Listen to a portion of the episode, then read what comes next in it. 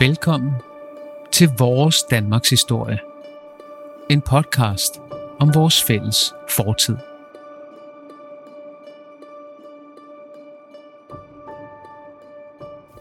Johann Friedrich Struensee. Måske har du hørt navnet før. Og hvis du ikke har hørt det før, så skal du ikke fortvivle, for det bliver et navn, du kommer til at høre flere gange i dette afsnit. Vi vender nemlig tilbage til ham lidt senere. Og hvorfor skal vi så høre om ham, spørger du måske? Jo, altså først og fremmest var Struensee en tysk læge, og det lyder jo som sådan noget fra en roman, man kan købe i syv-Eleven. Og for det andet var han en uforsigtig og selvbegejstret idealist, og dem vil man gerne have med i en podcast, for de har det med at gøre nogle vilde ting. Og for det tredje var Struensee det, man kalder oplysningsmand.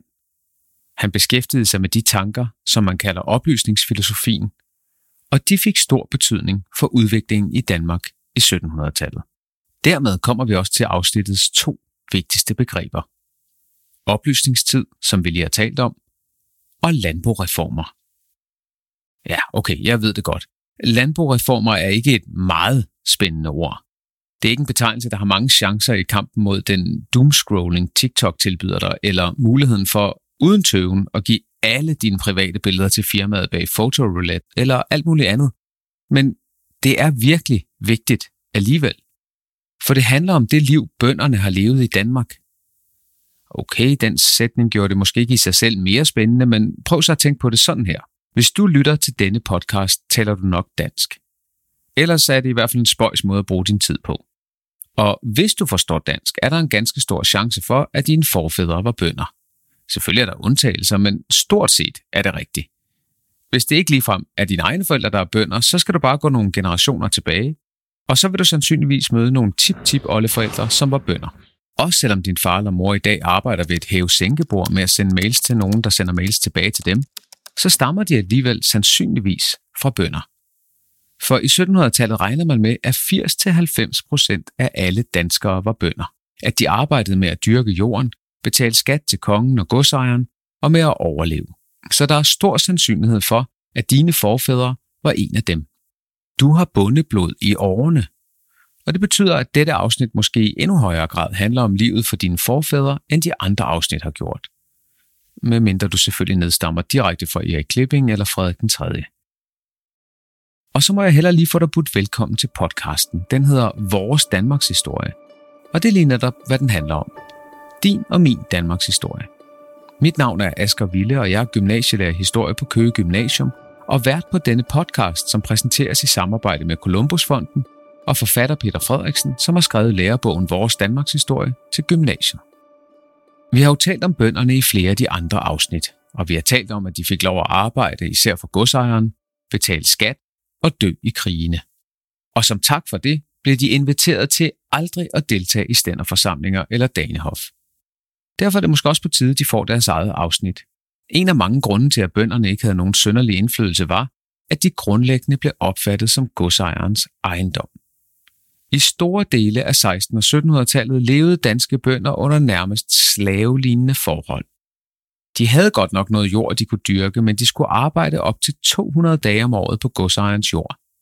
Arbejde, som de skulle udføre, fordi de fæstede, altså lånte noget jord til sig selv, af den samme godsejer. Det arbejde kaldte man hoveri, og godsejeren havde mange steder ret til at slå løs på bønderne og afstraffe dem fysisk, ikke ulig den adfærd slaveejere andre steder i verden lagde for dagen. Det var en ufri og hård skæbne for tæt på halvfems procent af den danske befolkning, altså dine forfædre, og bønderne blev grundlæggende foragtet af de resterende indbyggere i landet. Det lyder voldsomt, og det var det sådan set også. Men i løbet af sytten hundrede-tallet og op gennem atten hundrede-tallet skete der alligevel noget, som ændrede på bøndernes stilling.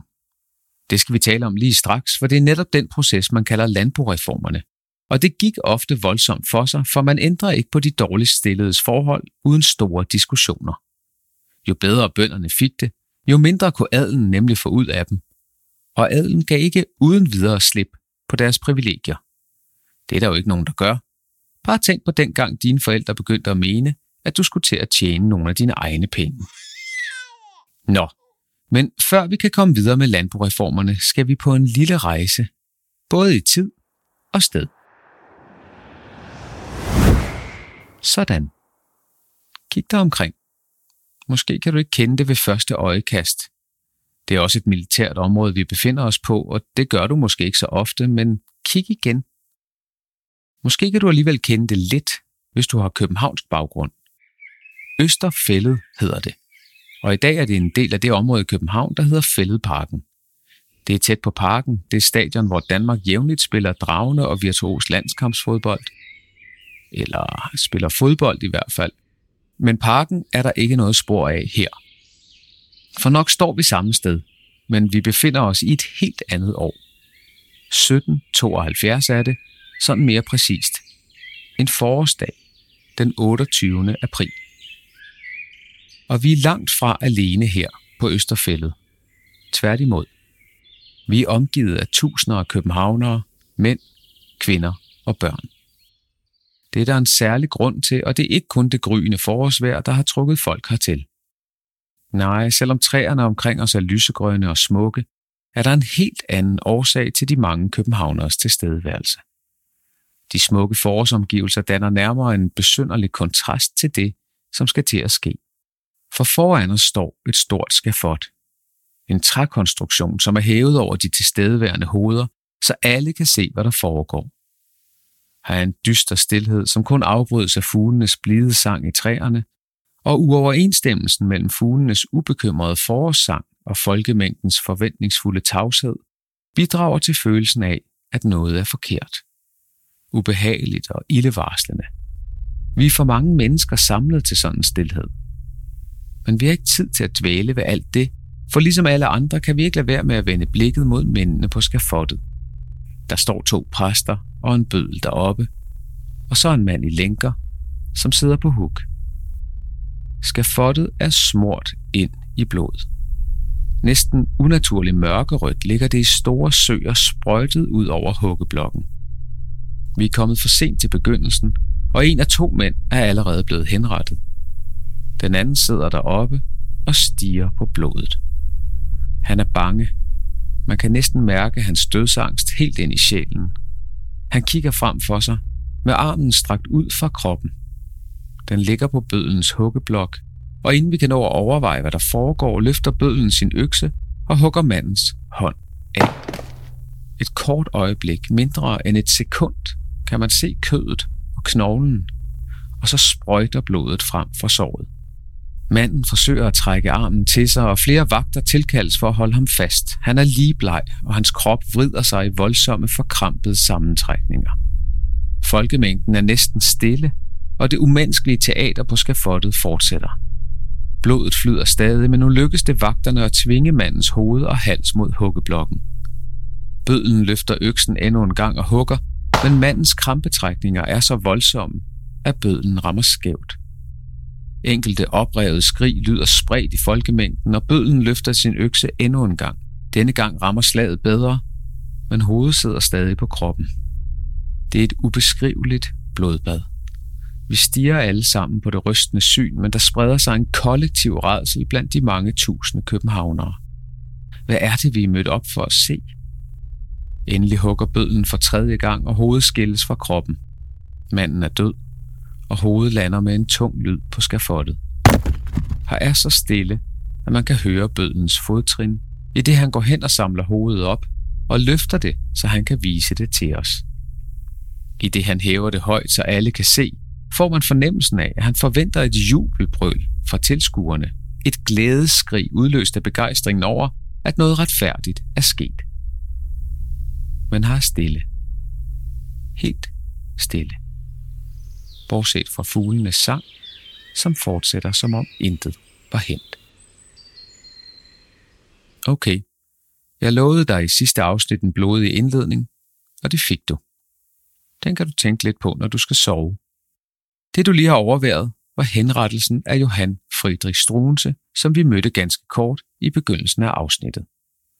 Struensee var som sagt en tyskfødt læge, som i løbet af sytten otteogtres blev ansat som personlig livlæge for den enevældige kong Christian den syvende Struensee havde ry for at være virkelig dygtig, og som du allerede ved fra forrige afsnit, var den enevældige konge jo den vigtigste person i Danmark. Derfor måtte han også have den dygtigste læge. Problemet var bare, at Christian den syvende var sindssyg. Altså sådan rigtig sindssyg. Ikke bare sådan lidt kogt som ham fra din klasse, der altid tisser i håndvasken, når han har drukket for mange øl. Kongen var utilregnelig, udadreagerende og særdeles følelseslabil. Man har senere vurderet, at han var skizofren, selvom det i sagens natur er svært at diagnostisere afdøde personer. Han var voldelig og lyststyret og kendt for at ture rundt i det københavnske natteliv med sin halvprostituerede veninde Støvlet-Katrine, og angiveligt også kendt for at starte utrolig mange slåskampe. Nu kan du sikkert huske, at vi i sidste afsnit talte om kongeloven, der fastslog, at den enevældige konge var Guds udvalgte og dermed var ufejlbarlig. Det var bare kompliceret at holde fast i den påstand, når kongen opførte sig, som han gjorde, og derfor også var i stand til at tage mange besynderlige beslutninger. Man indførte derfor et ganske magtfuldt embedsmandsstyre omkring Christian den syvende, så man kunne kontrollere ham så godt som muligt. Måske, lidt strengt sagt, ikke helt ulig en række embedsmandssikringer omkring en nyere amerikansk præsident. Embedsmænd var folk, der var udnævnt til at hjælpe den enevældige konge med at føre hans ønsker og lovgivning ud i livet, og det gør embedsmænd også i dag. De er en del af det, man kalder centraladministrationen, som vi også talte om sidste gang. Og en af de ting, embedsmændene gjorde, var altså at sende kongen på en udlandsrejse. De håbede, det ville hjælpe på hans adfærd. Og det var her, Struensee og Christian den syvende mødte hinanden. Og for at gøre en lang historie kort, fandt kongen Struensee særdeles beroligende, og de fik derfor et meget nært forhold til hinanden. Det forhold udnyttede Struensee til indirekte at styre Danmark gennem en række såkaldte kabinetsordre. Han bestemte simpelthen lovene og fik kongen til at skrive under på det, han ønskede at gennemføre. Senere blev han dumdristig og skrev ligefrem selv under på kabinetsordrene. I det hele taget var Struensee lidt af en uforsigtig fyr, for han endte også med at gå i seng med dronningen Caroline Mathilde. Hun var blevet gift med den sindssyge konge som femtenårig, og man kan vel godt tilgive, at hun søgte kærlighed hos Struensee, når hendes egen mand var, som han var. Det kunne man bare ikke tilgive i sytten enoghalvfjerds, for det understregede jo bare, at Struensee opførte sig, som om han var urørlig og nærmest selv enevældig. Men hvad har alt det her så med bønder at gøre, spørger du nok, fordi du alligevel sidder og tænker lidt på de landboreformer, jeg nævnte i begyndelsen. Jo, det har faktisk en hel del med bønder at gøre, for Struensee var oplysningsmand. Det betød, at han var meget begejstret for en række filosofiske idéer om, hvordan verden hang sammen og hvilke rettigheder mennesket fødes med.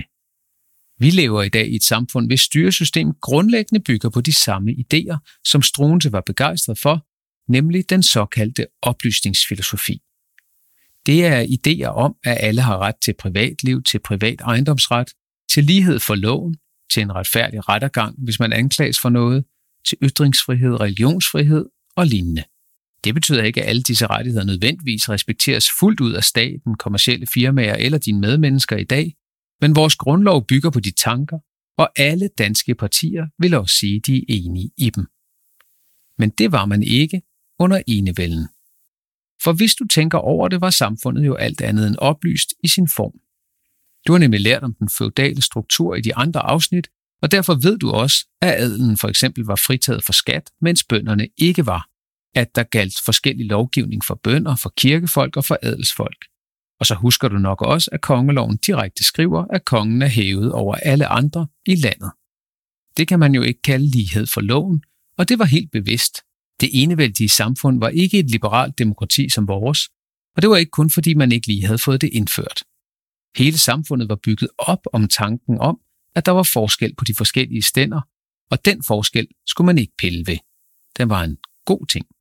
Derfor var det et stort problem, når en gulddreng som Struensee fik magt over kongen. For i løbet af årene sytten halvfjerds til tooghalvfjerds, hvor han var kongens nærmeste, tvang han en lang række oplysningsreformer igennem. Flere end et tusind otte hundrede reformer faktisk. En del af reformerne generede rigtig mange magtfulde mennesker. For eksempel beskar han militæret økonomisk, og han tog penge fra pensioner, som folk allerede havde fået. I retsvæsenet afskaffede han torturen, og han afskaffede også censuren i pressen, så folk kunne skrive frit. Den slags kan vi jo godt lide i vores liberale samfund, men som vi lige har talt om, var samfundet ikke spor liberalt. Og selvom Struensee nok havde det, nogle unge mennesker i dag kalder big energy, kan man ikke reformere et samfund på to år, uden at gøre sig til fjender med de mest magtfulde. Og når man beskærer de offentlige budgetter voldsomt, så får man fjender, for så rammer man folk på pengepungen. Derfor brugte en konspiration ved hoffet Struensees forhold til dronningen til at få ham henrettet. Men hans beskæringer af staten var ikke det eneste, der havde skaffet Struensee fjender. For en af de reformer, Struensee forsøgte at få gennemført, var en reduktion i bøndernes hoveriarbejde. Og nu kommer vi til det. Landboreformerne. For en reform er som bekendt en forandring af noget eksisterende, i dette tilfælde reformer af samfundsindretningen. Som du lærte i begyndelsen, levede de danske bønder i store dele af sytten hundrede-tallet et hårdt liv, hvor de måtte finde sig i en meget uværdig behandling fra mange godsejere. Særligt fra de nye godsejere, som havde fået deres adelstitel af kongen. Sidst talte vi jo om, at den enevældige konge havde taget sig magten til at bestemme, hvem der var adelig og hvem der ikke var. Og mange af de nye adelsfolk, som kongen udnævnte, kørte deres fæstebønder særdeles hårdt. De ville have profit ud af deres jord, og mange bønder blev behandlet skrækkeligt. Alt dette foregik sideløbende med, at oplysningstankerne lige så stille blev mere og mere udbredte, selvom de altså ikke kunne indføres med raketfart, som Struensee forsøgte. Det betyder jo så, at sytten hundrede-tallet på én gang var præget af et ønske om at fastholde den feudale standsstruktur og et ønske om at bevæge samfundet i en retning, hvor alle mennesker har lige rettigheder, og hvor rationelle principper afgør, hvordan samfundet skal indrettes. Det kan derfor være lidt svært at forstå, at landboreformerne kommer til i samme århundrede, som stavnsbåndet indføres. Det har du måske hørt om før, stavnsbåndet. Det blev indført i sytten hundrede treogtredive, og måske kender du udtrykket hjemstavn. Det er en betegnelse for det sted, man har hjemme og kommer fra.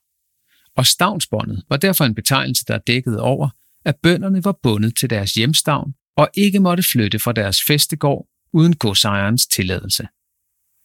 Tænk lige over, hvor anderledes det er end vores samfund.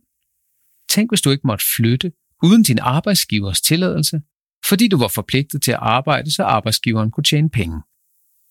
Stavnsbåndet blev ophævet igen i sytten otteogfirs, og det eksisterede derfor ikke i mere end femoghalvtreds år. Men stavnsbåndet fremhæves stadig i dag som en meget konkret symbol på fortidens uliberale og ufri samfund. Og det er da også lidt mærkeligt, at stavnsbåndet blev indført i samme periode, som oplysningstankerne begyndte at få fat, men det gjorde det. Derfor er der også mange, der sætter ophævelsen af stavnsbåndet i sytten otteogfirs lig med landboreformerne. Men det er det ikke. Landboreformerne var en udvikling, som fandt sted over en lang periode i løbet af særligt den sidste halvdel af sytten hundrede-tallet og begyndelsen af atten hundrede-tallet, og ikke bare én lov. Det var ikke bare ophævelsen af stavnsbåndet, selvom det ofte fremstilles sådan. Nej, landboreformerne var en både social og økonomisk revolution for store dele af den danske befolkning. Det er umiddelbart lidt svært at forstå, hvordan begge dele kunne eksistere i samme århundrede, for det rarestes fortiden ikke er for kompliceret, og der ikke er flere verdensopfattelser på én gang. Men fortiden er kompliceret, og landboreformerne gennemførtes altså lige så stille, i takt med at oplysningstankerne og økonomisk rationalisme blev udbredt. Og som Struensee fandt ud af på den hårde måde, måtte de ikke indføres for hurtigt, for så ville en masse magtfulde godsejere miste deres indtægter. Mange af folkene bag landboreformerne så i virkeligheden mulighed for at blive rigere, hvis man altså indførte bedre forhold for bønderne. Tanken var nemlig, at bønderne faktisk ville være mere interesserede i at effektivisere landbruget, hvis de ejede deres egen jord og ikke arbejdede på en godsejers jord. Du kender måske lidt til tanken, hvis du har prøvet at leje en bil. Det er ikke sikkert, at du passer helt så godt på den, som hvis det var din egen. Måske bliver den kørt lidt mere ud i gearne, og måske er du lidt ligeglad med, om du rammer nogle huller i vejen. Måske passer du heller ikke lige så godt på skolens toilet, som du gør på dit eget. De godsejere, der var progressive og arbejdede for landboreformerne, så derfor mange fordele i, at bønderne blev jordejere. For hvis bønderne ejede deres egen jord, ville det passe med oplysningstankerne om privat ejendomsret, og dermed ideen om, at bønderne så ville effektivisere landbruget på en måde, som kunne gøre alle rigere. Og samtidig ville det muligvis skabe bedre forhold for bønderne, fordi en godsejer ikke længere uden videre havde ret til at pryle dem, som det hed. Og det havde godsejeren faktisk, altså ret til at tæske sine bønder. Med landboreformerne blev retten til at tæske bønderne begrænset, og det gjorde mængden af hoveriet, altså bøndernes pligt til at arbejde på godsejerens jord, også. Bønderne fik mulighed for at lære at læse, så de kunne læse om dyrkningsmetoder og effektivisere deres landbrug. Og endelig var en del af landboreformerne den såkaldte udskiftning.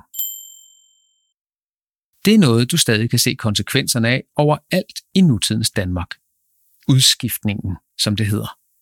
For indtil sytten enogfirs havde fæstebønderne boet i landsbyer, og haft små strimler af jord spredt ud over alle mulige områder rundt om landsbyen. Den enkelte bonde kunne have mange jordstrimler, og nogle af dem var så små, at man ikke engang kunne vende en plov på dem. Og hvis du kigger på din telefon nu, kan du se et kort fra landsbyen Banenkop. Her ligger utrolig mange små jordstrimler med hver deres nummer, og hver jordstrimel var knyttet til en fæstebonde. Det blev ikke opfattet som særlig rationelt og effektivt, og i sytten enogfirs vedtog man altså, at al jord skulle udskiftes. Det betød, som navnet fortæller, at man skiftede bøndernes jord rundt, så hver fæstebondes jord blev samlet i ét stort areal. En stor mark. Og det kan du se, hvis du bevæger dig rundt i det danske landskab. Markerne består ikke af små strimler, men store samlede jordarealer. Men udskiftningen havde endnu en konsekvens. For af praktiske grunde pillede man også mange af husene i landsbyerne ned og samlede dem igen ude på den nu store mark, som hver bonde havde. Derfor ser du i dag færre landsbyer og flere ensomme gårde, som ligger ude på den mark, som de hører til. På den måde er dele af landboreformerne stadig synlige i landskabet i dag. Så det kan du tænke på, næste gang du ser en ensom gård fra motorvejen. Og du kan også tænke på det, når du ser gården i Valdesjul. Efter udskiftningen skete endnu en afgørende udvikling. For helt i tråd med oplysningstankerne begyndte flere bønder at købe deres jord af godsejeren. Mange godsejere var interesserede i den kapital, de kunne få ved at sælge jorden, og regeringen støttede udviklingen ved at gøre det muligt for fæstebønder at låne penge til at købe jorden.